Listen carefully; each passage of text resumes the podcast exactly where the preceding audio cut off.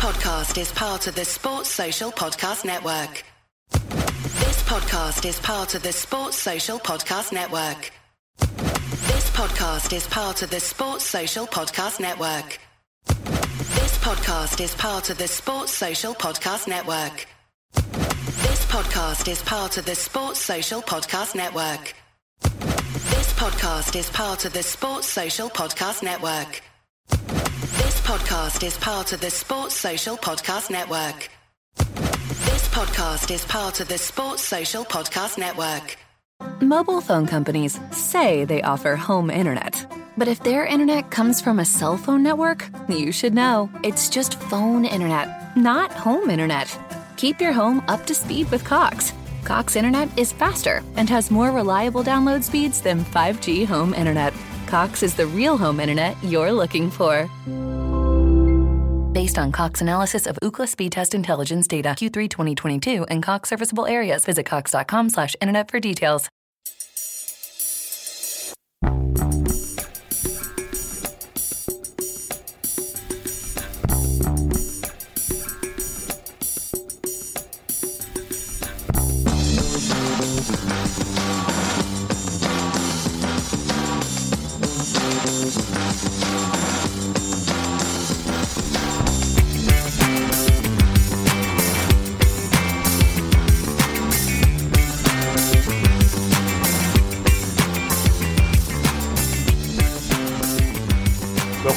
JP. One of my favourite times of the week. It's a Thursday at twelve thirty, which means that you and I, for an hour, can have a wee chat about Celtic. It's a Celtic state of mind. Um, you're back. You're back in Glasgow. How was your uh, trip back to Seville? Uh, Almost twenty years on. It, it was great. Um, I think I was maybe being a bit optimistic to think I would have time to go and visit the ground uh, where we played. It, it would have been nice, but it's just it was a it was a three day wedding, so it was kind of like full on activities uh, from from Thursday through till Saturday, really, and then I was. Uh, back home and I was back to Malaga on Sunday morning, which is where I uh, watched the game on on a, on a train, and I had no reason to embarrass myself this time because there was well, I just sat in sort of stony silence as uh, I watched events unfold in Paisley from from afar Nothing to a- cheer about.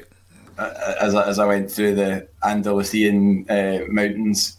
Um, but I know Seville was great, and uh, you know the place that the wedding took place was um, was one of the most beautiful uh, uh, locations I've ever been to for anything. Never mind a wedding, but it was just kind of like a kind of botanical garden with a really nice house, and uh, I think uh, Dave's wife found it a while ago, maybe like three years ago, and and in the time since, it's been featured in a pretty prominent wedding magazine. So it's kind of blown up as a kind of destination. Oh, that's a good place to go and get married. So they've Yeah. they've put the price up accordingly, but they've had it locked in at the price that they found it at. So it's pretty Fair play.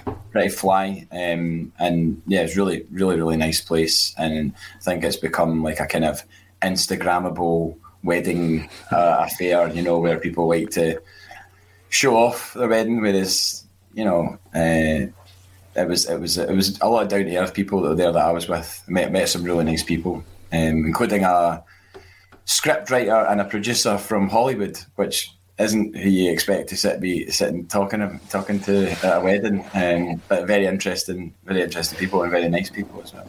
What I love about you doing your travels, JP, and the people that you meet, uh, obviously in your job, also in your kind of personal life, because you like travelling about, is just you'll be one of these people that spread the word on Celtic, you know. And then you see pictures of like Kiefer Sutherland popping up with a Celtic jersey on, and Danny Glover and all that holding up the Celtic stuff. You're one of those guys, man. You're spreading the good word of Celtic. Well, I say that I, I, there was a there was a drinks thing on the uh, the Thursday night, and uh, I met the bride's father, and I was standing talking to him. Really nice guy from like a Londoner, basically, and you know, no no skin in the game up here. And we were chatting away, and we were you know talking about how nice it was to be in Seville and everything else. And I says, "Oh, I came here a long time ago to watch my football team," and he was just like, "Oh, you're Celtic," and he was like, oh, "Dave's Rangers, isn't he?" And I was like, "How does that work?" And I was like, "Well." You know, we, we, we make it work. I just I don't I don't get in touch with him if Celtic win against Rangers. I don't get in touch with him, and uh, you know he doesn't get in touch with me. But we're we're really good pals. But he mentioned we were talking about the number of guests that were going to be at the wedding, and and, and Dave's uh, and Dave, uh, his name is Dave, said, uh, "Yeah, I think it's uh, 50, 55 that's going to be here." And I went, "He's never specifically made it 55 guests. And then I had to explain the whole, I explained everything about the last few years or the last 10 years. And uh, and then Dave used that in his speech, you know, to wind Dave, my pal Dave, up about the, the, the guest, the wedding number. And uh, they brought it up. He said, "So Dave's a, a, a Rangers boy," and I, I booed during the speech. It was one of those ones where you could feel comfortable enough I'd met everybody by that point anyway, and uh, so I booed, I booed Rangers as they were mentioned in the speech. It's a, a lovely link. Uh, talking to Celtic fans booing, we will get on to um, some other issues along those lines. But you know what? We n- want to keep it nice and light as well. JP, it's International Week. You've got the Scotland jersey hanging up behind you. Are you into the internationals? I mean, I know a lot of fans are into club football first and foremost and they have maybe a alliance with international football. What's your take on it? I see you've got the jersey there. Were you watching with interest last night? I mean, I, I got a bit of it. I was work. I was straight back into work last night, working uh, at Tuts. Incidentally, I should mention the band that were on second called Happy 2000. They're named after a, a Chinese takeaway in Southampton. Um, true story. and uh, the singer appeared side the stage with the. Remember the the the would it be 17, 18 away top? You know, the, the green, the two shades of green, the hoops. Yes. With yep. the gold, the gold sponsor and the gold logo. Yeah. He with a very battered version of that strip, uh, quite tight on him as well. And I was like, and he had a uh, "See You Jimmy" hat on and shades, and I was like, "Where's this come from?" Because he was just wearing combo. He was wearing normal clothes up until that point. He went, "Oh, the guy that's doing merch for us uh, asked him if he had a Celtic top because I wanted to wear a Celtic top on stage. It's our first um, gig in Glasgow, and uh, I'm Celtic fan, and I was like, what? I've, I've, I never got chat chatting to him too much afterwards. I meant to ask him how he became a Celtic fan, but he came on stage, and after the first song, he just went, uh, "It's great to be in Glasgow. Come on, you boys in green." I was like, "Oh my god!" You realise this? That that doesn't necessarily fly at a, a neutral venue, but it might uh, not land. Might not land the way that you well, think. It's there's, there's, no glass allowed in the venue, so uh, you know the worst he was going to get was a pint, uh, a plastic pint. But um, he actually got a, quite a big cheer. So Meanwhile, I'm writing down Happy 2000 and must get them in for a session. Right. they're, a bit they're a bit kind of like an electro idols Right. That's what, that's what I described them as. Uh, they, were, they were good. They were good. But I, I didn't get to see the Scotland game in answer to your question because, well, I was working and you can't just sit and watch a 90 minute football match while you're running a gig. You could, but it's not very, it's not very uh, PC um, to be uh, just digging your job. So I watched a bit of it. I saw a couple of goals. Um, and yeah, I was, I, was I, I, honestly, I probably wouldn't have been there had I not had I not been working because um, I do like to go to Scotland games. I went to Scotland games when I was a wee guy with my dad, and mm-hmm. you know, I, especially when there's a lot of players in the team that you kind of like. You know, there's there's you know a lot of ex Celtic players, current Celtic players, yeah, um, and players of a of a Celtic persuasion that uh, are maybe elsewhere. You like say your John McGinns and, and whatnot. So I know, I know. Good, good finish from him good finish from him. So absolutely, he, he used the old Kenny Dalglish backside trick where he would just take a guy out of the game just with one move of the butt cheek. Well done, John McGinn.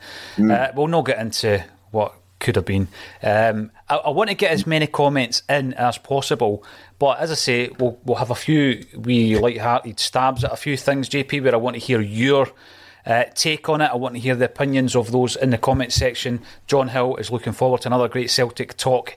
Great work, lads. Yeah, we know that it is the international break, but there's always loads to talk about. And the fact that JP and I only get together once a week to do it means we can talk about everything that everybody else has spoken about already and put our take on it as well. Robert Davey, afternoon all from um, Dublin. Now, I don't want to mispronounce the, the the village or town or city that he's living in there.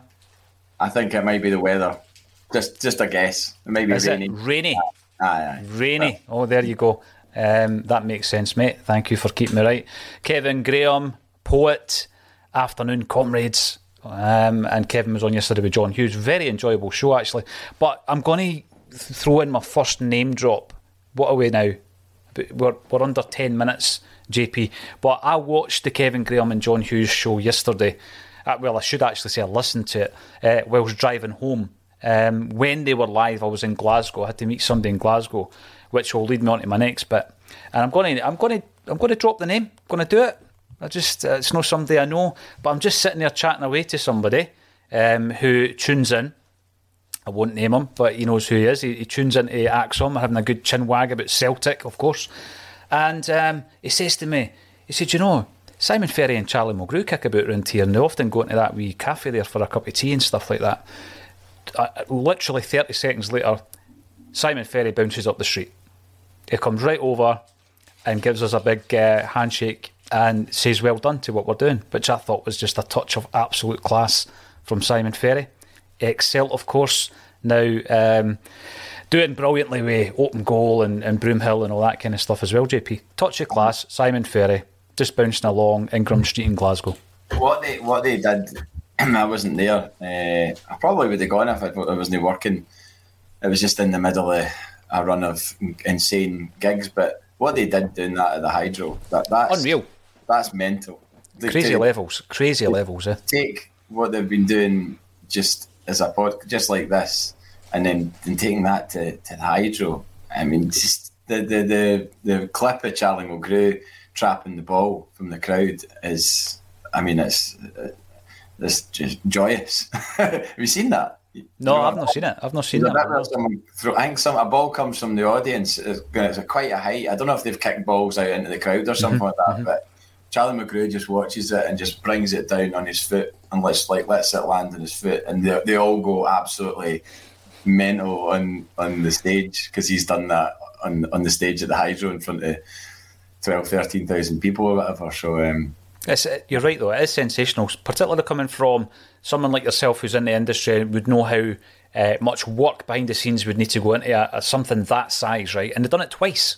Aye, Done it but twice. it's that it's, it's it's something that I mean I have to be honest. When I saw that they'd they'd, they'd, uh, they'd gone to the hydro, I was like, no way. That the the, the, the, the knowledge that I have from working in the industry, you're kind of thinking, no way is that going to, you know, even get half full. You know, it's it's not something that you can just do at, at the uh, the flick of a switch. Is just translate a podcast audience into a live audience in an arena.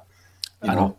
They, they, they've obviously tapped in. They must have known with their analytics and their figures, you know, that there was a there was a possibility that they could do it. So otherwise, they would have lost a hell of a lot of money because it's not cheap to hire the hydro. um, Yeah, I bet. just- I mean, no, fair play. But even when you think about it, the two characters that constantly got spoken about on the show leading up to the live events were Gravesen and Di Canio.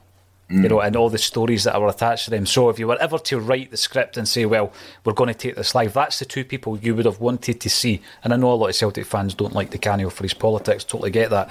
But under the uh, circumstances of Open Goal operating as they were operating, they're the two guys that you thought to yourself, if they could put them on a stage, they might just be able to do this. Um, But aye, absolutely superb.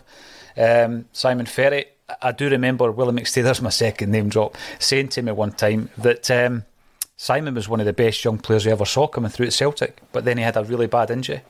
I think in his teenage years, and that um, stumped his development a bit. I just I remember his name. Like like I guess when would it be that he was on the periphery of the Celtic team? What years? Well, he, he- was part of that. Uh, remember the, the Wembley Cup team Mm-hmm. with McCourt and uh, Samaras and all these guys? He was part of that team. Mm. He was part of that team, which would have been Tony Mowbray. Two thousand and nine. Then I yeah Tony Mowbray. So that that would have been his time. Yeah. You, you always like you're always be, you've always been aware of players that are in in the wings. You know, you know youth players. So I, I remember you know Mark Anthony and Mark Burchill and Barry John Corr. All, all these guys that you, you if you were that into Celtic, you would be aware of the Celtic the. View, the Celtic View in the ah, programme. You- Yeah, you the the the reserve games or the whatever whatever setup it was back then. It probably was reserves, wasn't it? Mm-hmm. Yeah, there was, there was reserves for that whole time. So, and Simon Ferry was one you would see prominently, and there would be sort of reports about him, you know, being somebody that would be on the on the on the verge of getting into the first team. So it's not really surprising to find out that he was highlighted by Willie McStay. And the thing is, if you look back far enough, um, Charlie Mulgrew, who was one of the guys, JP, who was at Celtic from a very young age, used to go by the name Chaz. Chaz Mulgrew. Honestly, if you look at the Celtic views, so 80s. Charlie Mulgrew is an, is an 80s guy living in a he's a he's a an analog guy living in a digital world. I think he's totally like the type of guy that you'd see out at clubs in the eighties wearing like slip on shoes and like a thin leather tie. You know, like that kind of. He, he, could probably still pull that off, mate. I know they definitely could. He, he's he's a character indeed, but uh, and he's now a meme. He's now a, a, a meme. You see Charlie Mulgrew's face on Twitter daily these days, with just like you made that up, and you know, the, the interview where he's like, "You raging, that or he's that raging." That's that's honestly, I see that like, all the time on, on my Twitter feed. Is, is Charlie Mulgrew. it's something else, isn't it? It's absolutely superb. Um, but seeing how we're getting all nostal- nostalgic, this should lead us on to a wee picture I'm going to share with you, JP, right? And I know how much you love your Celtic history as well, right? There's a little picture of what I think is a completed collection, right? Get the anoraks out, ladies and gentlemen. I think that's a completed collection of the old VHS archive that uh, obviously was very popular in the 80s and 90s, not so much um, 2000s, although there are quite a few in there from kind of Martin O'Neill's time. So it's actually taken me quite a while. First lockdown started like gathering up what I had, JP. There's a whole reason for this. Um, and then asking people, because there was no definitive list, to try and get a list together. So I was in Glasgow picking up the last few copies. And uh, we have done a show on the channel called the ACSOM Video Retrospective, I think it's called. I should know. Yeah. um, the ACSOM Retro Video Club, there you go.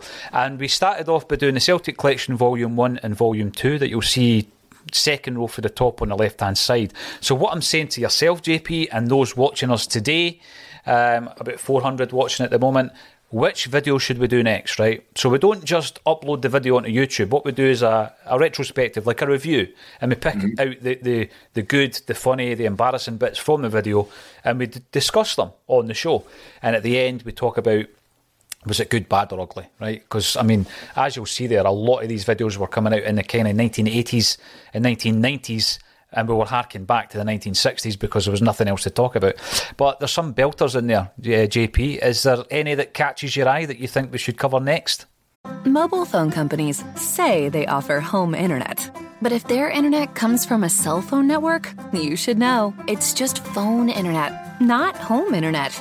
Keep your home up to speed with Cox. Cox Internet is faster and has more reliable download speeds than 5G home internet. Cox is the real home internet you're looking for. Based on Cox analysis of Ookla speed test intelligence data Q3 2022 and Cox serviceable areas, visit cox.com/internet for details. It's the Marketers Report. This week, Patrizio Spagnoletto, Global Chief Marketing Officer, Direct to Consumer for Warner Brothers Discovery, weighs in on the difficult task of building and retaining consumer trust. Trust is a really hard thing to build and a really easy thing to destroy. And we have to be very respectful about that. Our partnership with iHeart has really helped us build that trust and that relationship with the on air talent the best thing for us to do is to build a relationship with our consumers. And if those consumers have a relationship with the DJs that are on air, then we want to build on that. House of the Dragon, which was one of our most successful, if not the most successful campaign we've ever done for a show, audio was a core part of that. As the number one audio company, iHeartMedia gives you access to all. Every audience, live conversations, trusted influencers, and the insights and data you need to grow. Not just a media company, iHeartMedia is your access company. Go to iHeartResults.com for more. Aye, uh, the Celtic 88-89 video that's kind of third down. You see it? Yeah, I do. Uh, the one next to the uh, Martin O'Neill exclusive. I remember getting that in a charity shop. Uh, I can actually see on that video it's still got the sticker that says nine ninety nine. That's incredible. Eh? I'll probably get from like our price or uh, something like that. But uh, HMV, I, I, yep. I, I, I had that from a charity shop maybe about I don't know a couple of years later. So it was like one of the sort of first Celtic videos that I had to watch that I owned. You know, Mm-hmm. not stuff because I used to tape stuff off the telly all the time, all the highlights, sports scene, and Scotsport, and all of that, and and any full televised games that were on, I would I would tape the whole game. You know, a European game or something like that. I've got the whole um, Croatia Zagreb game taped off the telly. You know, with Prosinecki. I know that was a bit later, but I mean, I was still even at 19 was still taping games off the telly because I'm a geek. But uh, that that one there, and that was actually the first season I saw a Celtic game, 88 89. The first, I think I was at the first home game of that season against Hamonaki. So another reason why it, it, my eyes go to it immediately. But other ones, the 5 1 game, watched that over and over and over again. The five star boys. Oh yes. That was because Mark Burchill. I mean, well, it was because we hammered them, but it was also because Mark Burchill scored. And you know, I'd, I'd gone to school camp with him and knew him and stuff like that. So, like, to actually know somebody that scored against Rangers was it blew my mind. Uh, absolutely blew my mind. Um, so that as well, and I don't know. Uh, the treble, Martin O'Neill treble uh, video as well. I- Yes. I, I replaced that with the DVD. I had that on video, but I've got the DVD now. Um, ah, there's, lo- I like the obscure ones as well. Like the where did I see one? I saw one that was pretty random from the past. What's the Celtic Files? What's that? I think I've ever. Well, I'll tell you what, it must have been pretty popular, right? Because there's uh, two covers, so they've sold it the first run and they've redone it. So the two of them are sitting together down there. There are quite a few in this collection I've never watched yet, JP, and that's one of them. That is one of them. Um, there was That's the problem because you can see it looks like Larsson and Blinker on the cover with Jansen. Wim Jansen's on there as well. Uh-huh. And then you've got things like Lord of the Wing, which is a, an incredible documentary, unbelievable documentary. Is Oh it, yeah, that's um, great. Seen that. aye. is it Jamie Dolan, the the director who recently did the the documentary on the Celtic supporters, where he interviewed the Albanian president and all these guys? It was the same guy that did that Lord of the Wing. Oh, right. Brilliant, superb. And then you've got other ones that are narrated by Mac Vanny, the official history, and some of them are narrated by Tony Roper and Billy Oh, Connolly. Mark O'Vanny's voice is. That's brilliant. Paul Sheridan does a brilliant Mac Vanny. Did he? He does. Oh no, he does. I've heard him do it. Aye, yeah, he did it in the car on the way through to do that uh, strip thing. Uh, but I, I heard uh, it was one of the videos that Lil Z shared on Twitter the other day, and it had the commentary was from. It was actually it was Celtic Dundee United. It was the one 0 game in the Scottish Cup. Uh, no, League Cup, 1994. Uh, my, it was my first trip to Hampden, and John Collins scored with about four minutes to go, bent one into the top corner. And uh, then on the wee clip that Little Z shared, that had like Tommy Burns being interviewed afterwards, and he was talking about how the the, the, the, the fans were starting to trust the, the team more, you know, because they could see what was what was happening with the team. And he said, "But this is a this is a process." He kind of said, in not so many words, "This is a process. It's going to take time." Uh, and then it cuts to John Collins, and he's got the, the thinnest, tightest tie on you ever seen in your life. A huge collar and then this tiny little tie that just disappears into the shirt collar. And uh, he's standing next to a car. Because remember, he used to have cars at the side of the pitch. That's Hampden? right. Yeah, yeah. Were they, were they like, what the, why were they there? why did you have cars at the side of the pitch? Were they for sale? Were they on, uh, was it a prize? Was it an advertising?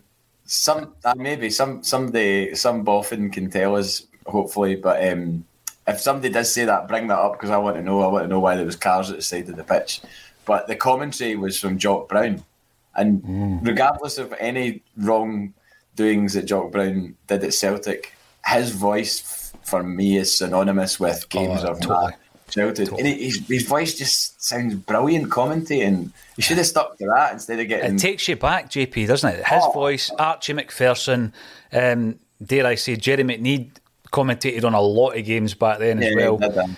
And it just takes you right back. By the way, these are the like official videos. They're not all released by Celtic, but I've also Mm. been given like big boxes of the ones taped off the telly JP that are going to take me months to get through as well. So who knows what I'm going to unearth on By the way, I, tapes I as well. would, I, I- I would 100% on a rainy day be up for coming through and sitting uh, you know, watching these watching these uh, highlights. If it's highlights packages from the telly, Celtic games from the nineties, that would be fantastic. Because I've got about I don't know five, six videos, maybe more of stuff taken off the telly, but that's only a snapshot. It's from like mainly from seasons uh, 93, 94, 95. That was when I was properly uh, taping everything, you know. You take everything you can, um, interviews, the whole lot.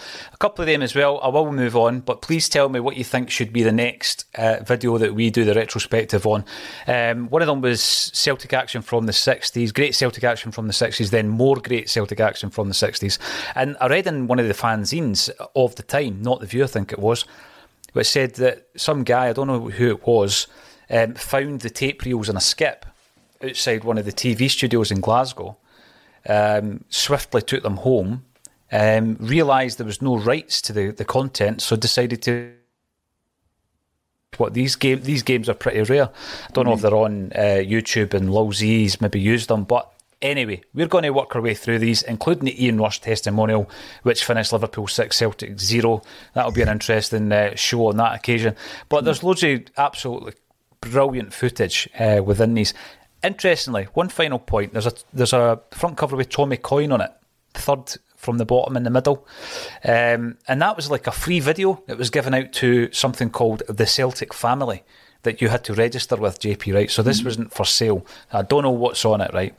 But on the back cover, it advertises all the Celtic videos that are for sale, and it says coming soon, and advertises two videos that were never released because by the time, uh, obviously, they came around to releasing them, I think the old board had been binned so mm. the plans were shelved. But it's interesting that these two videos were in the works, and you just wonder how far in production they were in. They sim- simply were never released. So there we well, go. Tommy Coyne was about seven or eight rows in front of me in Seville. Is that right? Aye, aye. I, I, I, think he, I don't know if he's got kids, but he was definitely there with, you know, uh, uh, like some a, guy, a couple of younger guys and another guy. So maybe it was his brother and his kids or something like that. But it was definitely it was definitely Tommy Coyne. So. One of his sons did play, um, did play professional football, oh, senior football, um, so it might have been him. Uh, sorry for digressing. That's what JP and I do. Just talk to us about nostalgia. to be fair, you can't. If there's anybody got the, the knives out in the comments, as they often do, uh, I mean, you can't really grumble. We're talking about Celtic. Celtic nostalgia. So JP wants 88 89 season review. On the front cover of that, by the way, was Anton Rogan. Um, what do you want in the comments? Let me know because we will do what is the the most requested video and we'll keep this series up. Uh, Tobago Street Police Station Celtic Supporters Club. There's a CSC for you. Uh, so very fortunate to have Ange Postecoglou steering the good ship Celtica. Uh, that is probably a reference to the title, and I know that it was um, spoken about by Kevin and John yesterday um, in, in and around some of the press coverage, JP, uh, in relation to Ange Postecoglou, his future, um, where he's going to go, uh, and in the not too distant future, uh, if you believe what you read. Um, so Brighton were interested, Leicester were interested, etc., etc. Uh, and you know the whole thing. I think the narrative throughout this show could certainly be looking at the agenda, the agenda of the press and uh, not every member of the press, uh, I've got to say. But when you look at the stories around Ange Postecoglou uh, leaving Celtic when he's just got started, the stories around some of the comments made by the likes of Graham Souness, uh, Alan McCoist in relation to Celtic's fan base. And let me just double check that he actually said this. Uh, Souness claims that Celtic fans are the unacceptable face of Scottish football wow, where do you start with that comment coming from him? I mean, Graham Souness, we know what I would suggest anybody uh, out there, and I'm pretty sure you've seen it. Go on Twitter, have a look at Rangers' tax case. Um, I think that nobody nails it any better than they have over the last few days in relation to Graham Souness and the hypocrisy of that man coming out. Paragon of virtue, Graham Souness. Oh, wow.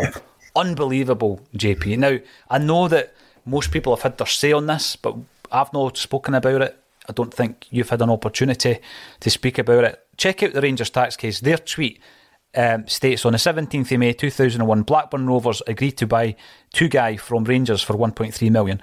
Around the same date, Rangers opened an EBT account for the Blackburn Rovers manager Graham Souness. On the 13th of June 2001, while still manager at Blackburn, Souness requested 30k from his sub trust. Now, that's just facts. You know, I mean, you can make out of that what you will, JP. But the fact is, Souness comes out and says it, but it's the way that it's then presented by the press. Mm. You know, the unacceptable face of Scottish football. Um, and it's for me, it's a disgrace that such a comment would even be given any kind of airtime. But because it has been, I think that Celtic fans are entitled to respond to that. Um, for sure me, uh, so we will absolutely. But for me, the unacceptable face of Scottish football is the anti-Irish racism that we see on a day-to-day basis, the anti-Catholic bigotry that we see on a day-to-day basis. And just yesterday, we've seen some footage of Kyle Lafferty night to night if you're going by nightclub footage. Uh. Nightclub footage, exactly. And this exists every single day in Scottish society and in Scottish football. So the hypocrisy around Souness's comments left me. I wasn't surprised because we see it time after time after time. But that kind of narrative, you've just got to snuff it out, JP. It's a ridiculous comment for him to make. Well, firstly, he I, I, I, don't know eh, what what platform was he on. Was it Talksport or something like that? Uh, I think it was Talksport. He was probably speaking uh, or writing on a platform owned by Rupert Murdoch. But it was de- it was definitely like a it was a, a, a clip of a, it was a video clip of him talking with a microphone. So he must mm. have been on a radio show or something like that. Was it with Jim White? Probably. we know where Jim White's loyalties lie. You know, and you get you immediately get sort of branded a moon howler or whatever if you start saying things that about you know why did Souness respond to a question about that payment and said he was scouting for Europe, uh, scouting in Europe for Rangers at that time? Well, why would he be doing that when he was the manager of uh, exactly. another club? Yep. So nah, uh, I, I don't I don't buy that at all. But I just think everybody wanted to have their pennies worth over this, and everyone wanted to create a, a narrative and they've created that narrative. And well, you only need to look at the Scotland game last night. I didn't see the start of the game, but apparently the response to the, the you know after this period of mourning, there was yet another another uh, occasion to to display uh, grief at this game last night. I just think it was after what's going on. I was out of the country for the last six days, so I wasn't here for for everything in the lead up to it and all the rest of it. But I just think it was a step too far, and that was obviously displayed vocally and loudly by uh, by the, the, the, Scotland support last night. It's not Celtic, it's not Dundee United, it's not Hibs. It, it, it's clearly a divisive uh, a divisive subject. The whole subject of monarchy and the mm. royal family, not necessarily directed at one individual who who has passed away. You know, it, it's it's about this whole institution. I think the graffiti on the wall at the Loudon Tavern said it all: eight million pounds for a funeral while our country starves, mm-hmm. where people while people are. I mean, how can you possibly justify that? That's madness. Anyway, that's just that's an aside. Um, but with regards to the video of Kyle Lafferty, I mean, I'm not surprised at all that that was his response. I've seen that guy in a football pitch. I know what he has been like towards the Celtic fans when he's scored goals. And obviously, he gets it tight. There's no doubt about it. But when you know that that's living within him, and that's this, that's his response to that situation. I hate that. By the way, I hate that whole folk going up and getting videos and pretending to get a picture and then it's a video and then they say something because it's happened to Celtic players. You've seen it, you know, Ralston got done and um, Scott Chris Brown, yeah. Chris Scott Brown's been done, mm-hmm. and it it's just it's such wee guy patter. You know, I don't, regardless of what side it's on, but it's interesting to see the reactions of the players that it's happened to on our side that they just go, like that and walk away. Aye. You've maybe been trained to do that, but yeah. then you get a clown like Lafferty who comes out with that and then just gives, well, gives them probably what they were looking for in the first place. I don't, like I said, I don't agree with people going up to football players and doing that and like hoodwinking them. I think it's pretty bad pattern, but I certainly don't agree with what was said in response to it. You know, no, you're right. Now, apparently, there's an internal investigation at Kilmarnock, JP. But what I want to hear is how the Scottish football authorities are going to deal with this. Mm. Mm. You know, because well. uh, on the one hand, like you say, and we won't get into the the, the monarchy question because I think most people uh, will realise um, what our thoughts are on it. JP, mm. my biggest concern there is um, really democracy and uh, dictatorship and the, the, the thin line that seems to exist between the two um, in this country. And that's something that has been brought uh, under the spotlight over the last couple of weeks in relation to that, whereby you're not allowed to have an opinion on it that doesn't meet the narrative uh, mm-hmm. of the mainstream um, and the political opinion. So that that's a concern. But again, that's maybe for another another day on another podcast. But what you want to see is uh, Lafferty investigated. You want him uh, to be made an example of, and uh, you know because when uh, the boot is on the other foot, as it were, uh, they're they're only too happy to to have their tuppence worth. Uh, JP, the likes of Souness, um, who I think was one of the worst coming out and saying that. But again, you've got a right to reply, and I think that sometimes as well, um, our club need to come out and, and respond to some of the, the comments that have been made uh, to besmirch the good name of Celtic supporters. By the way, people would maybe fling back at you the Leigh Griffiths retort in the airport when someone said something to Leigh Griffiths and he, he said back, Your club's deed, mate, or beat it, your club's deed, mate. I mean, that is as maybe as to whether or not you'd be like, oh well, does somebody deserve to be hauled up in front of the SFA for making that comment to some guy that was being abusive to him in the airport? I don't, I don't necessarily think so. But if it was one of our players that had said, uh, you know, orange bees or something like that back to somebody, I would be like, well, you need to rein your, you need to rein that in. You can't, you can't be speaking to people like that, regardless of how much and how annoying it is when someone does something like that to you. You need to obviously have the self discipline to bite your tongue and walk away, which is primarily what I've seen our, our players do in those situations. I, I show, show me, I mean, Scott Brown had somebody shout something about his sister. Yeah. Outside Ibrox. Mm-hmm. He didn't respond with orange bees or FU or anything like that. He just kind of gave them a look as if to say, Mobile phone companies say they offer home internet. But if their internet comes from a cell phone network, you should know. It's just phone internet, not home internet. Keep your home up to speed with Cox. Cox internet is faster and has more reliable download speeds than 5G home internet. Cox is the real home internet you're looking for. Based on Cox analysis of Ookla speed test intelligence data Q3 2022 and Cox serviceable areas, visit cox.com/internet for details. As the number one audio company, iHeartMedia gives you access to all. Every audience, live conversations, trusted influencers, and the insights and data you need to grow. iHeartMedia is your access company. Go to iHeartResults.com for more.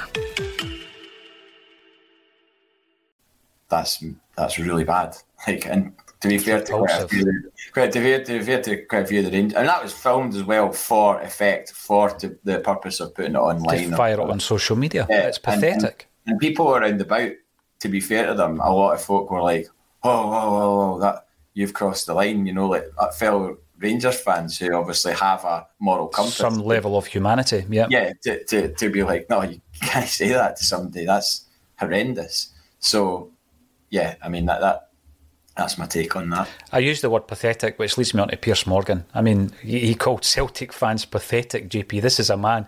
Uh, even the like the the more well known um, issues that, that he's created um, in his various roles in the newspaper industry, headhunted in, the, in his 20s by Rupert Murdoch. Um, and some of the other lesser known stories about Morgan are worth investigating as well. You know, he's the guy that was. Um, who was taken to task by the then Prince Charles for um, glorifying an incident at uh, Harry's school where he got injured during probably a game of polo or maybe rugby, I'm not sure which and um, photographs and all that ended up in the paper, and it was seen as an intrusion of privacy. And he was um, slapped down at the time by Prince Charles, who obviously is the man now that he's he's trying to get a wee knighthood off of. That's that's about the only um, kind of motivation I can see from the likes of Morgan getting involved in the the discussion. This is a guy who. Um, yeah, there's loads of other stories, but you know what? I might the James just... Whale, the James Whale one. Did you see that? Oh, where no. guy, where a guy just said why why did you know why did she mean so much to you and why you know what explain it to me, and then the guy he just lost it, uh-huh. lost it on air. And the thing is, they can mute the person, so you don't have a right to reply. And then obviously they, they mm. can say whatever they want to you, JP, and mm. then they post it. They can't wait to post that on social media to get the pile on. You know what I mm-hmm. mean? And it's just mm-hmm. dreadful, dreadful behaviour. Um, I'll bring this up while I see it. Stevie Kenny, what date is the Gracie's thingy? That's a good question because the Gracie's thingy, right? We have announced it and we put out a wee post or two here or there on social media channels, uh, JP, but it's virtually sold out. Virtually sold out. We haven't even got round to announcing who the guest is. Uh, But it's the 20th of January. But while we're on the subject, I'll come back to the VHS videos in a second because there's quite a few comments coming in. Um, who should be the guest, JP? If you could see a guest with ACSOM in Gracie's on the 20th of January, who should it be? Roy Aitken. Oh, good shout. There was never a What? VHS video made for Roy, was there? because I think he'd probably have really good stories. He's in that period of a crossover between uh, Stein and is it is that right? Am I right in saying that? Well, he made his debut. He made his debut uh, the season that Stein was recuperating from his car crash, and that happened in '76. The car crash, I believe, Mm-hmm. Uh, 75, 76. So Aitken made his debut. He was the youngest ever set at the time, 16. Right. So I was right in thinking that then that was just off the top of the dome. Yeah. But he's he's part of that. He's over as a player. He oversaw a massive change in Celtic, and I think there would be a lot of. Well, I know he's obviously employed at Celtic now as an ambassador, so there might be uh, limitations in what he can divulge as to how Stephen was treated by the club and everything else. But I suppose he could speak from a footballing uh, uh, aspect of how the how everything kind of changed in that time, you know, and then watched Aberdeen and Dundee United become Yeah. prominent prominent forces and how attitudes changed towards them as a club. Maybe this has all been aired, and I'm I'm. Uh, I don't think it has. I don't think he's done that much, has he? Really, in terms of media and stuff like that. No, I mean, I suppose he doesn't really come across as the sort of gags guy or anything like that. But I think if you were to be, you know, not to blow smoke up your proverbial, but if you were to be interviewing him, you would probably get out of him what I, as a viewer or uh, audience member, would want to hear, just because you know your stuff about that time and everything else, because you've looked into it. Not that uh, there's not many loads of other people that know that as well. But if you're in a position to be able to speak to him about about Celtic, then that's somebody that I would like to. That hear. would be brilliant. That's a great shout, JP. Um, Roy Aitken, anybody else you would suggest, let us know in the comment section. It's the 20th of January, and there is a link in the video description if you fancy getting one of the last remaining tickets for Gracie's in January. Um, Q&A, absolutely, but there are other things uh, that are going to happen that night that um, are not too radical, JP, but they're a wee bit different from your usual an audience with evening. Uh, there is an interactive element as well. Uh, should that be your thing? Patrick Harold, Celtic the Irish Connection. That I don't know if it was ever released on VHS, but I do have the DVD of that particular uh, production. So we'll get round to that, Patrick. And Kevin Graham, poet, Big Nev's testimonial ties in with the John Joe Kenny Cup. Um, Big Nev's testimonial is in there actually, and it, it leads me to, to mention that because there was three testimonial DVDs, right? And I don't know if there's anything before or after the actual 90 minutes of footage, JP, right? So it was a Brian Robson testimonial down at Old Trafford, Neville Southall, and Ian Rush.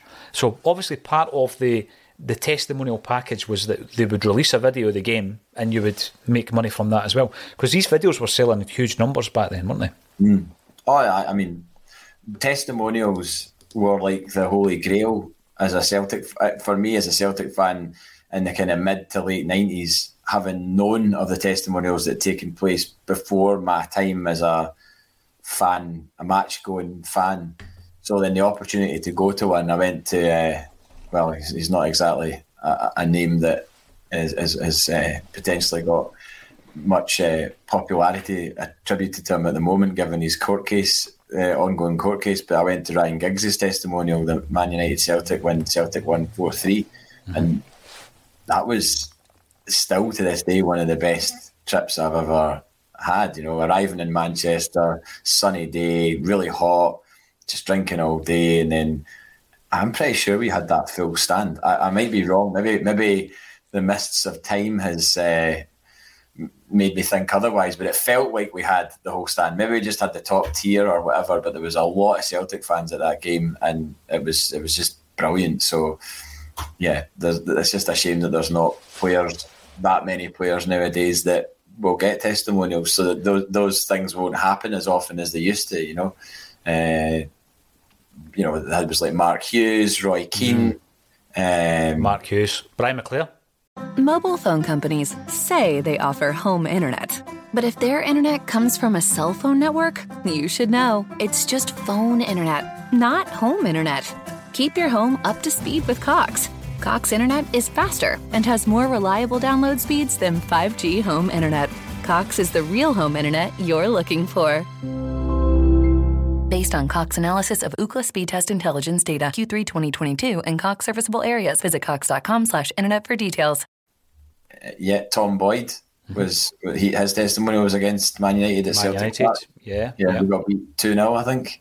That was a like a Beckham, Scholes, all all those Absolutely. guys. Andy Goram in goals for Man United. Was he? He came on. Came on as a sub. Didn't remember that. Uh, yeah, that, was yeah. that game. Um, didn't expect to beat Man United at that point. You know, we're not we're not kidding ourselves on. Man United were a completely well. We did we did, we did beat them in two thousand and one, I suppose. Um, but I think that was due to the introduction of a lot of new players for them at that point. They signed Van Nistelrooy and Juan Sebastian Veron had come in as well. They all made their debuts in that game.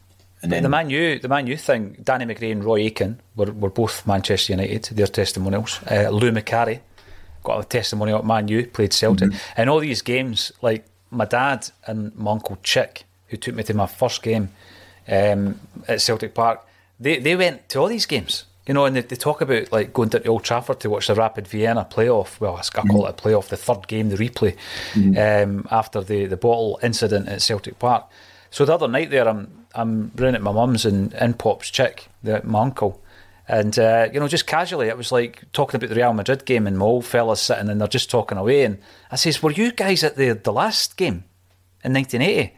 And check, oh, aye, aye, I was at that game, aye. And you know what I mean? You're just taking it for granted because we went to all the games. I think my mm. dad must have been working back shift. Um, but they didn't they didn't walk about wearing it like a badge on. It it's just that, that's what you did. You went home and away, you went to all the games. Um, so it was good to catch up there. But uh, the testimonial thing, like you say, JP, it's a dying, dying art now. And I think last season we were talking about Nir Bitton and Tommy Rogic getting testimonials. So we're coming into that period. They're now gone. James Jamesy Forrest and Callum McGregor, I'm guessing, uh, will be in line for a testimonial. Um, dare I say Tony Ralston um, will probably be a one club man. Who knows? I know he's had a few loan deals here and there. Uh, listen to this for those of a younger persuasion.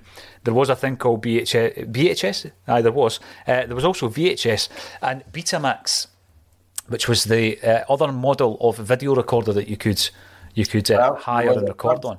There was a third as well, which is what we had in my household. Was there? Uh huh. It was called a V2000. I've never heard of that. I've never heard of the V2000. Like. I don't know who made it. But had gigantic tapes, and I, I would I'd lay money on the fact that there's there'll be somebody watching that remembers a V2000. I need to get my hands on one of these. I wonder if any. Never, you could never get V2000, or if you did, there was like a very, very small section in the video shop that were V2000. I mean, you're talking about 10 videos or something. And I hired them all out when we got our V2000. The first of which I believe was the Kim Basinger, Dan Aykroyd, uh, light-hearted sci-fi comedy My Stepmother is an Alien, which you know.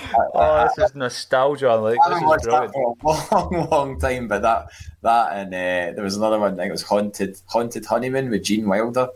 Uh, they don't make movies like that anymore, Jake. And I know I'm now sounding yeah. very old, which I am to a degree. No, but it was, it was it was a game changer when we did finally get a VHS and bin the V2000 because it was a whole new world. That meant I could choose videos from all over the store. So I was straight into like the action section to get like Predator and RoboCop and all that. So, oh, different, different world, man. I mean, video wars. VHS, Betamax, V2000s. Well, there was actually, Robert, if, if you look back on that picture, there was a v, there was a Betamax video in amongst that pile, that bundle. Mm. Uh, the Celtic story, which was indeed the very first video that Celtic ever released as an official production. Um, and it uh, basically was Celtic's history from 1888 to 1967. I should say 1887 till 1967. Uh, and that was the first history uh, video. Thankfully, it was re-released on VHS. We've got that as well. But there was a Betamax. I, had, I was having a look at the tape. It was just a different size. This big chunky plastic um, that we used to use. Now these things are all gone. Uh, we can get everything at our fingertips. Well, you will be able to watch these once well, we get them up on YouTube. I mean, I've still got all this. I can't part with this. It's too. It's, it's this is essentially an art ex, ex, exhibition in my flat. You know, I just it's all, all this stuff is is me. I mean, I I will eventually whittle it down, and I'm like slowly but surely, you know, getting stuff albums that mean a lot to me on vinyl, and rather than have them on CD, just because. Uh, you know, it's nice to have the vinyl copy, but uh, it's quite hard to do. but the, the, thing is, JP, right? That there, there is this whole um, social aspect around going into somebody's uh, pad and, and, seeing a collection of records, books, CDs, DVD, mm. whatever it is, and straight away there you go, right? You can actually spark up a discussion based on that. You can decide if you're going to like that person based on their records. Mm. You don't have that anymore with people that have just got everything digital on their phone or on their device. So you know, it's something that as long as guys like you and I keep the nostalgia alive, JP, and there'll, there'll be plenty more like us. Brendan Monaghan uh, loving it, guys, from the Netherlands. Hail, hail, and hail, hail to you. Anybody who um, hasn't checked out Brendan, check him out on the socials and on YouTube as well. Has, anybody come on to say about the cars at the side of the pitch at Hampden, why they were there? I've got mega light, and this isn't the cars we're talking about that were kind of like a light blue colour. Uh, for people who might have had some kind of handicap and they would be sitting watching the game from the from the wee blue cars. These are this you're talking proper size motors. Sized, aye, they were like massive cars that, that it was as if it was like an auction or something like that at the side of the pitch. And I know that they've done that thing at Celtic Park a couple of times where you've got to smack a ball from the centre circle into an open boot of a car, which, by the way, I think maybe I've spoke about this before, but probably a long time ago, Anthony Stokes did it. Um, like the, the, the people that were taking part in it did it and missed it by miles, as you would imagine. But Anthony Stokes just was like kind of having a look and sort of wet measuring it up, and he just took a couple of touches and then smacked it, and it just went like that off the top and in and in, and it stayed in the boot. Does it surprise me about Stokes? I mean, that that's a player, JP, that lost, I think, five years of a top flight football career mm. just through his behaviour, his off field antics. But Stokesy, what a talent that boy was, you know, and, and he's been lost to the game. Have you, have, well, speaking of that, have you seen that that Twitter video that's been going viral about the guy that um, he's like a lower league footballer? I have seen that. Because Mundial, Mundial sent uh, retweeted it or something. Eh? Aye, my God, that what guy. A player. I, I, the, the first sort of twenty seconds of watching it, I was like, "Is this? Is someone staged all this?" I know. And then there was so many different games and different scenarios and like these rubbish wee parks, you know, like that you'd play in. One of them's like you, you, can see the housing. Ah, you see the houses. that looks like that looks like Leith Links actually. It, mm-hmm. it's, it's, very similar to Leith Links. There's a pitch at Leith Links that has that kind of housing background in it. But some of the finishes that he, he puts away, you know, nonchalant, you know, first time volleys from about 30 yards out into the top oh. corner, and then he's even got like you know, running in and go and dump, you know, selling the keeper one and then dinking it into the oh, and off brilliant. the post. One was in off the post that's just sweet as a nut. I know. If he's got a personality, there's there's a, a whole world out there in the world of podcasting for him and broadcasting. I can yeah, well, the, co- the comments are pretty good. There's people all going like, uh, "You just know this guy loves a Greggs and all that." You know, the comment the comments are a little bit uh, harsh, but also... they are a bit. They are a bit talking about um, abusing kebabs and Stella. Otherwise, he would have been playing for England or that. I thought mm. that was a bit harsh. Stephen, the Maestro would be worth a look. I remember watching that back in the day. Um, the Maestro video. So absolutely, Stephen, we'll get into that one. And there's uh, Michael McDonald also talking about the five-one game uh, in goals for Celtic that day. Tony Warner on loan from Liverpool at the time. Sorry to bring music into it, but they played U2, the sweetest thing. Oh, the sweetest thing, yeah. At, at, right at the end of the game, they played they played the sweetest thing uh, as the the sort of the last tune, like while everybody was filing out. And I, I think the Rangers fans were kept in, and they and what what I heard was that they just kept playing the goals, the five goals on a loop and, and obviously there's all the TVs and the stairwells and everything, so they were all stuck, couldn't get out, had left their seats, but they were in the the sort of vest, you know, the, the foyer areas, and they had all the screens, and they were just playing it whilst also pumping out "U2, the sweetest thing. Which that's fair enough. that seems fair to me. I mean, I mean, it was it was revenge for quite a lot. It happened in the nineties. Um, Absolutely.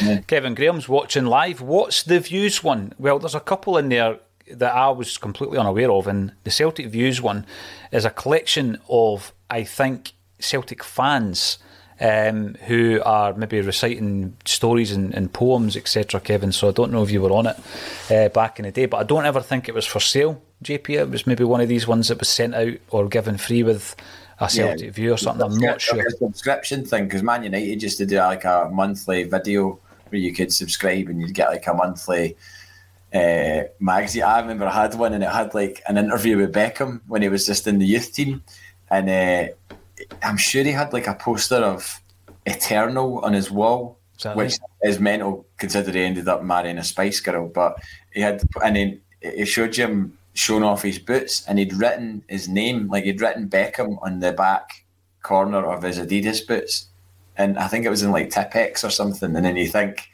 he goes on to like probably have an entire range of boots made by Adidas.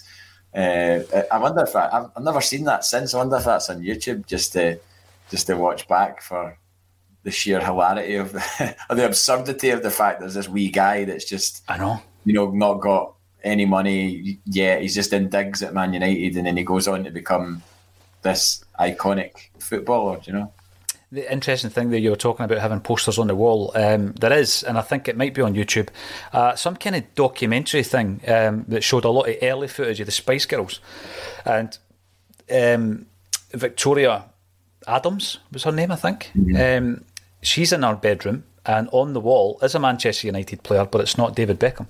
Is it Lee so Sharp? It's Ryan Giggs, man. All right. okay. Check it out. Uh, B. Celtic Files was Wim Jansen's season, right? That's great. I will enjoy watching that uh, for sure. Um, Pat Dolan, I'm going to bring this up because I agree with Pat, right? It's high time Celtic put together a HD subscription streaming service.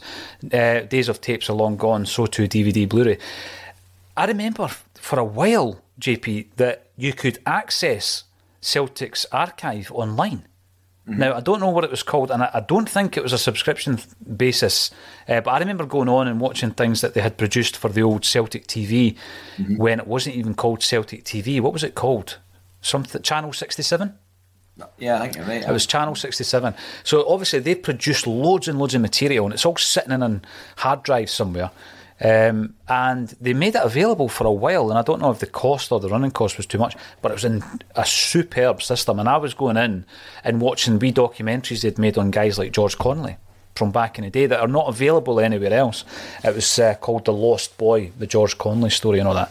So Celtic have got a massive archive, and like Pat Dolan says there, you know, they should use it. It should be worked into some kind of uh, membership scheme. It could be part of your worldwide Celtic membership scheme, perhaps.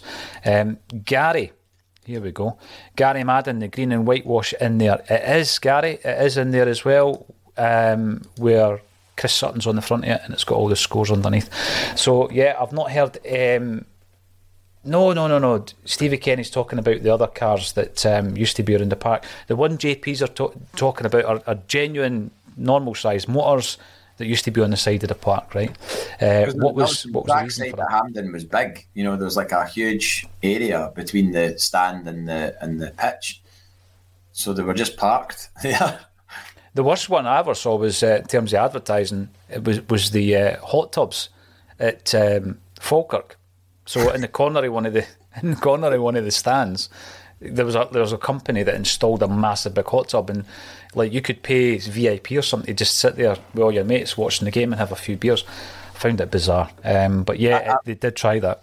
Just just reminded myself there that I'm actually going to Cappielow tonight to watch uh, the Ton versus Ayr United in the in the cup. I think it's really?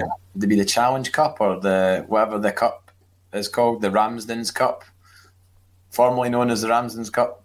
Anyway, um, my mate Dave from work just texted me last night and said, uh, got, got a couple of tickets for the ton tomorrow night if you fancy it. So I was just like, ah, why not? I'm going to go and watch uh, Greenock Morton. The last time I was there with him, it was against Partick Thistle, and Thistle went 1 0 up, and then Morton equalised, and there was a pitch invasion. And then then they scored the winner, and there was a bit another pitch invasion, and Geach was like, I've been coming to see Morton for over 40 years. I've never ever seen this happen. It's like, I don't know if you've had some sort of influence in this, JP, but like, just all these like wee guys just stormed the pitch going daft because their team had come back to goal down against Partick Thistle. And the, the, more, the Cappielow security, security are kind of standing just going, no, no, don't, don't come on the pitch.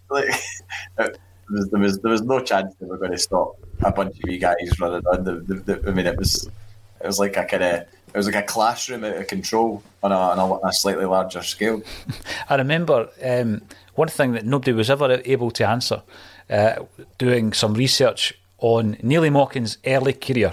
Obviously, his senior career started at uh, uh, Morton, as they were known back then. It wasn't Greenock. Morton, and uh, they flew a flag of Greece on one of the. In fact, it was on the main stand at mm-hmm. Cappielow um, and nobody could answer to me the reasons behind that. Um, so I spoke to a couple of Morton historians, and they couldn't explain it either. But in the newspaper, it was talking about the fact that there was they were flying the, f- the flag of Greece, and that, you're talking the 19, 1940s because um, Neilly had national service for a couple of years in between um, starting with Morton and then getting transferred to Celtic. Uh, Middlesbrough was before coming to Celtic. So, anybody in the comments, let me know. Uh, I'll ask each. He's a, a Morton uh, historian. He knows. Is he? Oh God, I, I mean, he's absolute in with the bricks at Cappielow. He's you know a lifelong Morton fan, uh, and regularly winds me up about the the one 0 Dougie Imrie uh, cup game at Celtic Park, which. I mean, I'm pretty sure Van Dijk played in that game. So Tommy Rogic played that, that game for sure. Yeah. Um, um, see, before we run out of time, we were going to talk. Oh, I thought we were going to talk about Ange Postecoglou and uh, you know the whole Brendan Rodgers. Uh, it's been a, a, a quick 50, hour. It's been a quick 50, hour, JP. Fifty-seven minutes since I mentioned Brendan Rodgers, but um, I was talking. I was right. Talk sport. Um, but I saw some some article or someone shared an article about Ange going to Australia, just saying, you know, he shouldn't be away doing this promo, selling tickets for this game in Australia and no, they should have left that to like Bankier and Nicholson to go and do that rather than Ange Postecoglou. I mean, it's the international week. Yeah. Uh, nothing was mentioned in that article about the fact that it's international week and quite a lot of the players are away. And I, I don't really think Ange has gone over there with a gun to his head. You know, like, oh, you must go over and do this. You know, you, you as part of your job or, or something like that. You know, he's not been to Australia for like three years. Should have given the opportunity to go back for however long he's there for, three, four days. He's not going to be upset about that. You know, him and did Harry Kewell go as well? Uh, the, the thing is, JP, right? You've got to remember when the contracts are signed on things like this, this may have been part of the conditions, right? So you, you do the press junkets. It's not like Ange Postecoglou turns up and there's a line of press there just by chance. I mean, he's been on radio, he's been on TV, he's done the whole thing, right? So I'm pretty sure that they've been written into the contract that Celtic signed um, in, in and around the Sydney Cup as part of the promo for the event. You're, you're, promoting an event in Australia, you've got an Australian manager. Of course, he's going to be the guy that's representing the club. You know, mm. there's an international break, there's a perfect time for that to happen. Mm-hmm. So, anybody that's got an issue with that, you've just got to question uh, the motives behind it because what's the issue? What is the issue? With Ange doing it, you know? I, I don't know. I did like his comment about, you know, I just lost my first game in a year, so I had to get out of the country. You know, that's what he said. I mean, I'm not making light of the fact that we lost the game because I'm still not really over that because it just was a spectacular collapse. I, I did say last week, I can't remember exactly what I said, but I remember sitting there talking to you while I was in Spain saying, you can't just think that you've got the three points for this game already. And that it would potentially be a bit of a, a, a, stuffy afternoon, as it proved to be. I didn't mm. think we would get beat 2 0. I mean, I don't think anybody would have predicted that. I thought, you know, maybe it would be like a draw. That might be what we would come away with. And a draw would have been a, a, a damaging result as well. But just the, you could tell from the tempo in the first 10 15 that it wasn't quite right. And, and not everybody was at it. Uh, and, and, then trying to change the tempo is going to be very difficult, especially for the substitutes coming on. JP, the, the changes as well. It just, it just my stream kept cut, cutting out, and, I, and it would cut back, and there'd be another new face on the pitch, and you'd be like, "My God, this is this is most it's so disjointed. It's like mm-hmm. trying to put put into the team what should have been there from the start. You know, you go back and look at it, and you're like, we've gone into an international break. We missed a game the weekend before why make so many changes? I know we're not football managers, and I'm sure Ange Postecoglou has probably gone through this in his own head and been like, well, maybe I made too many changes. Looked at the Ross County game in Dingwall and thought, well, I made nine there and got away with a 4 1. So mm.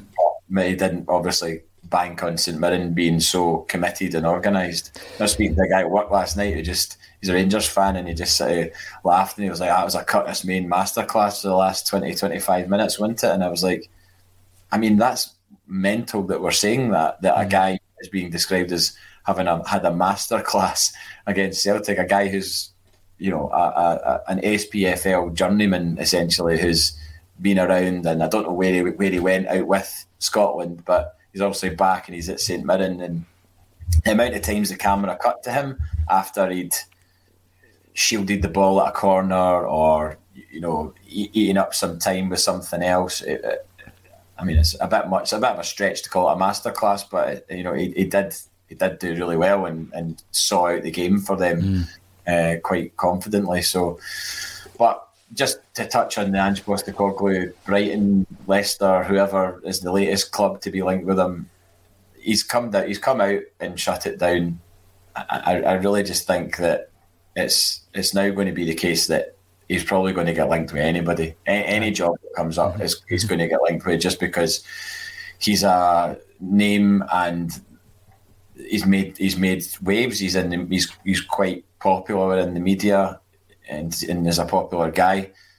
And there's there's definitely a story there that you know journalists will be like, oh well, he can take what he's done at Celtic and, and do that at a another club in England, but I, I don't think we're in a Brendan Rodgers situation here. I hope, hope that doesn't come back to bite me, but I really don't think that we're in a situation where he's going to suddenly be standing in a, a Leicester City suit at the side of the, and, you know, being walked around the pitch side. I just don't see that happening. No, and you're right. The, the warning signs were there with Brendan Rodgers. You know, they, they talk about uh, going to take this big contract in, in China, remember, and taking Dembele with them and all this kind of mm. stuff. And the, the rumour mill uh, from good sources um, made you wonder what, what his intentions were. So, uh, you know, yes, it was a shock when it happened, but there were warning signs prior to that about the mm. character um, of Brendan Rodgers, which is a different kind of character um, that than Ange Postecoglou. The loudest roar um, looks interesting. Yes, it does. Um, I think it was done for the 25th, maybe the 25th anniversary of, of Lisbon. Um, so we'll have a look at all of these. And um, Paul wants to know if you've got the V2000 at the bars. I mean, I, I, I, can't tell you. I'm going to actually have a quick Google of it as we're wrapping up, but I, I can't tell you much about it other than it was about in the sort of mid 80s and uh, it was a, a, gigantic video. And there it is. Oh my God, there's a picture of it. Video 2000 or V2000 is a consumer video cassette system and analog recording standard developed by Philips and Grundig to compete with JVC's VHS and Sony's Betamax video technologies. I didn't know Sony were behind the Betamax. There you go. Learn something new every You day. always, you always do it. Not always about Celtic, but you will learn something on Thursday's edition of the ACSOM Bulletin. Uh, JP, yeah, we could have dug in a wee bit more on the comments around Ange, but I think that uh, we did cover quite a lot of bases there, and it's always an absolute pleasure. Keep the comments coming in, um, and as I say, we will be covering the retro videos on the channel very, very soon. We'll have another one up next week, and we'll keep them coming because we have been nominated. JP again for the Football Content Awards. Um, and this time it's for best in videos. So we're going to make a few videos just to make you uh, decide whether or not you think we deserve a vote. And if you do think that we deserve a vote, give us one. And you've got a wee link underneath the video. Um, we're going down to Manchester to represent ACSOM, and hopefully we can come back up with another gong. Um, thanks everybody for getting involved in the comments. It's always a pleasure. And thank you once again to JP Mason for joining me on a Celtic state of mind. Thank you.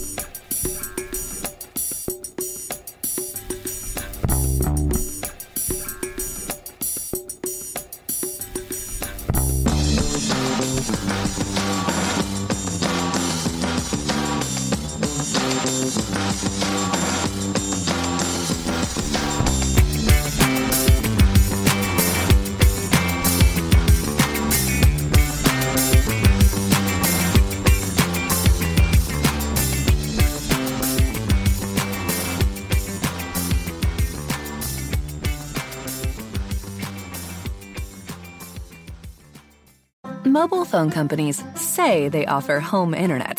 But if their internet comes from a cell phone network, you should know. It's just phone internet, not home internet. Keep your home up to speed with Cox. Cox internet is faster and has more reliable download speeds than 5G home internet. Cox is the real home internet you're looking for. Based on Cox analysis of Ookla speed test intelligence data Q3 2022 and Cox serviceable areas, visit cox.com/internet for details. It's the Marketer's Report. This week, Patrizio Spagnoletto, Global Chief Marketing Officer, Direct to Consumer for Warner Brothers Discovery, weighs in on the difficult task of building and retaining consumer trust. Trust is a really hard thing to build and a really easy thing to destroy. And we have to be very respectful about that. Our partnership with iHeart has really helped us build that trust and that relationship with the on air talent. The best thing for us to do is to build a relationship with our consumers. And if those consumers have a relationship with the DJs that are on air, then we want to build on that. House of the Dragon, which was one of our most successful, if not the most successful campaign we've ever done for a show, audio was a core part of that. As the number one audio company, iHeartMedia gives you access to all. Every audience, live conversations, trusted influencers, and the insights and data you need to grow. Not just a media company, iHeartMedia is your access company. Go to iHeartResults.com for more. Sports Social Podcast Network. Sports Social Podcast Network. Sports Social Podcast Network. Sports Social Podcast Network. Sports Social Podcast Network. Sports Social Podcast Network. Sports Social Podcast Network. Sports Social Podcast Network.